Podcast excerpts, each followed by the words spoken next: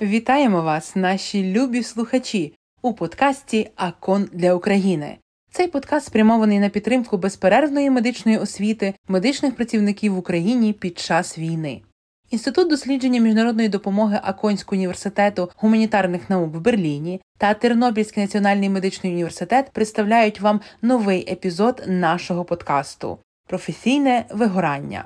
Переклад подкасту професор Надія Фетчишин читає для вас Мар'яна Варварук.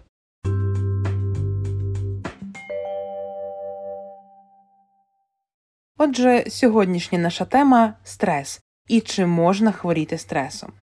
Ми живемо в часи, коли робота є більш концентрованою, а в багатьох професіях вона також стає більш вимогливою.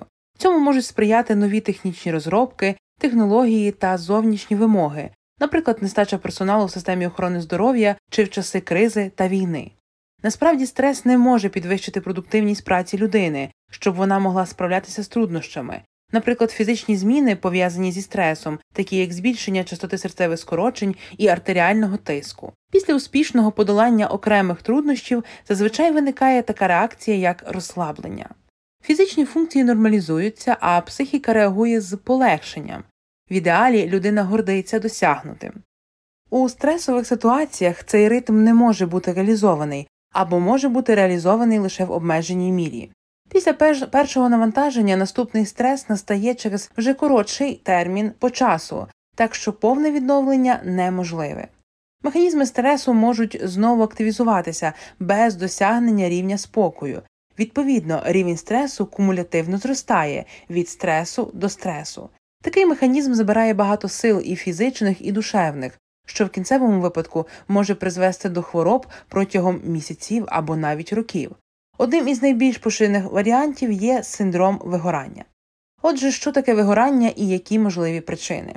Відповідно до наукового підтвердження даних, синдром професійного вигорання не є окремим психічним порушенням, а може бути передвісником різних захворювань, наприклад, депресії, тривоги або психосоматичних розладів.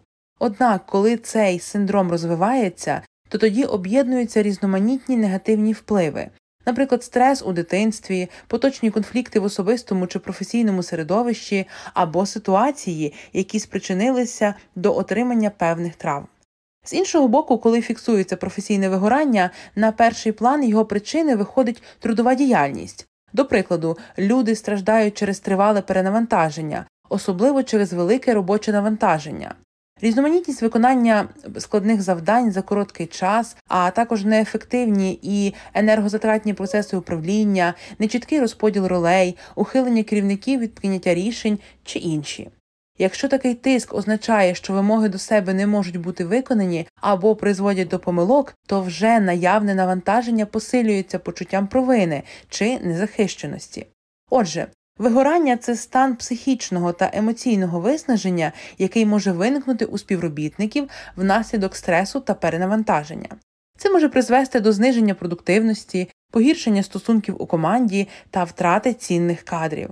Вигорання працівників є серйозною проблемою для компаній у всьому світі. А що спричиняє стан емоційного вигорання, так це тривала робота в напруженому темпі велике навантаження, зокрема емоційне, складний колектив і контингент людей, відсутність належної винагороди за роботу та криза цінностей. Як може розвинутися синдром професійного вигорання? Німецько-американський психолог Герберт Фройденбергер 1996 року народження у 1975 році вперше описав синдром професійного вигорання, а також е, розробив стадії його розвитку. У випадку великого напруження, пов'язаного з роботою, разом із описаною зниженою здатністю до відновлення та втратою сили, працівники спочатку більш чітко сприймають свою знижену продуктивність у певних ситуаціях, наприклад, при особливо великому робочому навантаженні. Вони часто реагують на це, внаслідок чого може виникнути почуття провини та невпевненості.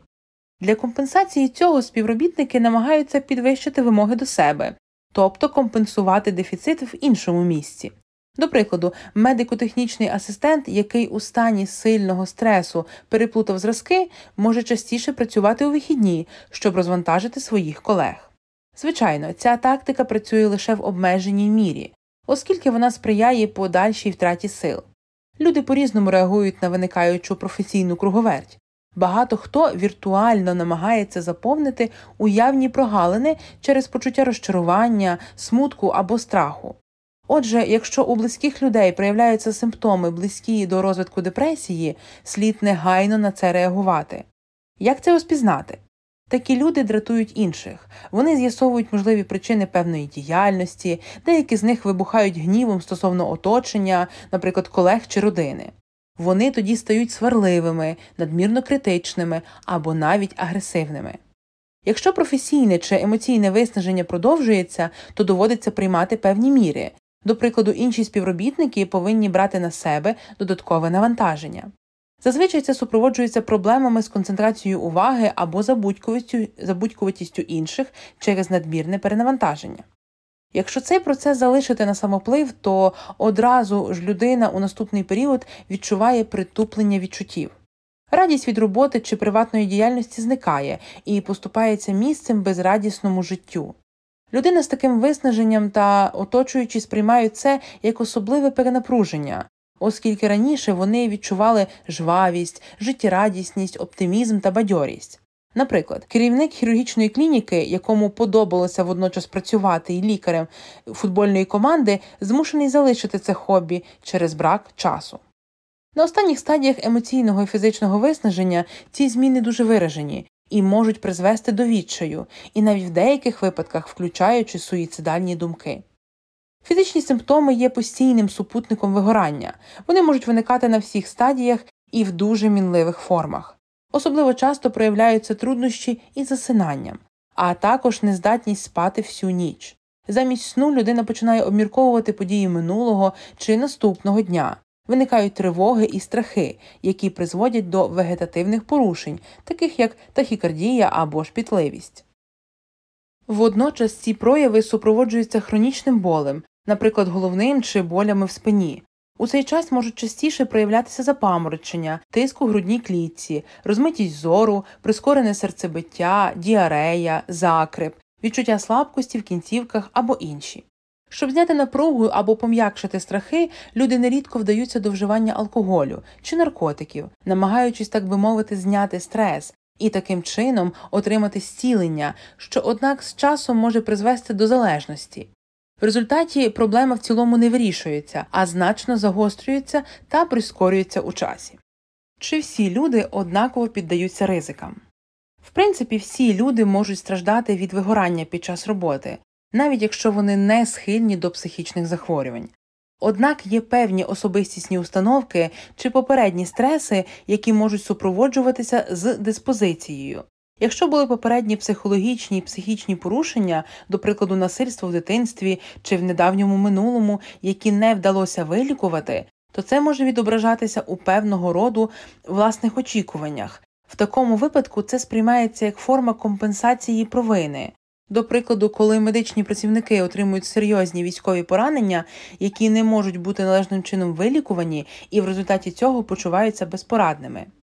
Люди, як правило, дуже невпевнені в собі, також часто отримують ризики вигорання. Вони пов'язують свою роботу зі страхами зробити помилку, і в результаті цього можуть розвинути особливу потребу в контролі та перфекціонізмі.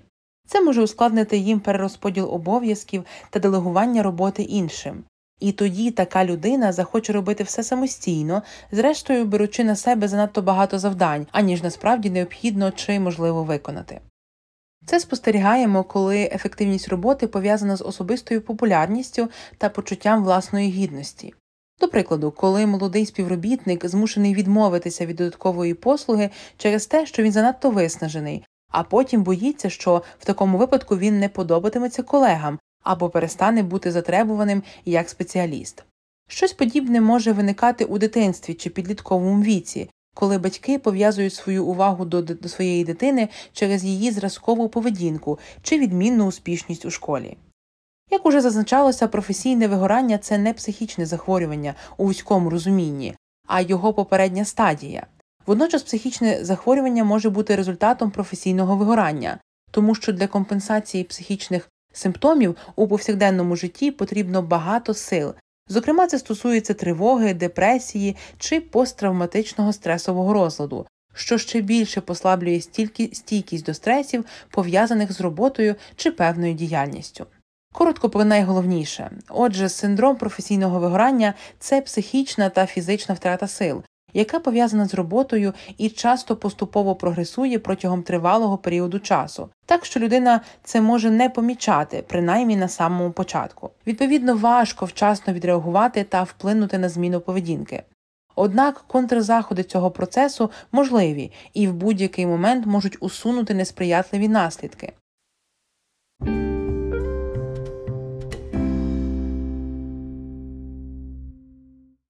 Це була перша частина подкасту із серії про професійне вигорання. Сподіваємося, вам сподобалася наша сьогоднішня тема та викладений матеріал. Чекаємо на зворотню відповідь та на запитання від вас. Будьте здорові, до побачення та бережіть себе. Зустрінемося у наступних подкастах.